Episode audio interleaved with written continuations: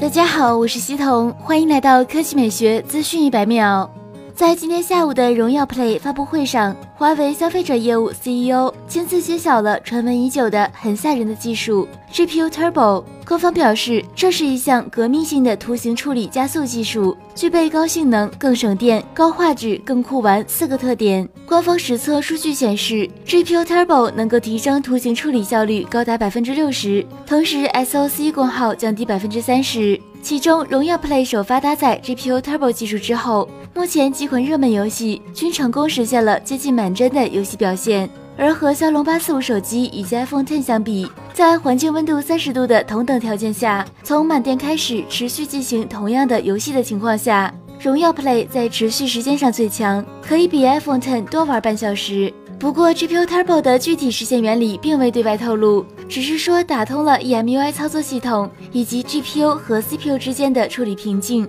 实现了整个系统的图形处理效率极大提升。发布会结束之后，余承东在微博上表示，华为的 GPU Turbo 技术相当于给你的汽车增加了涡轮增压，在设备总体性能上发生了质的飞跃。不仅如此，老机型的用户也可以通过升级的方式享受 GPU Turbo。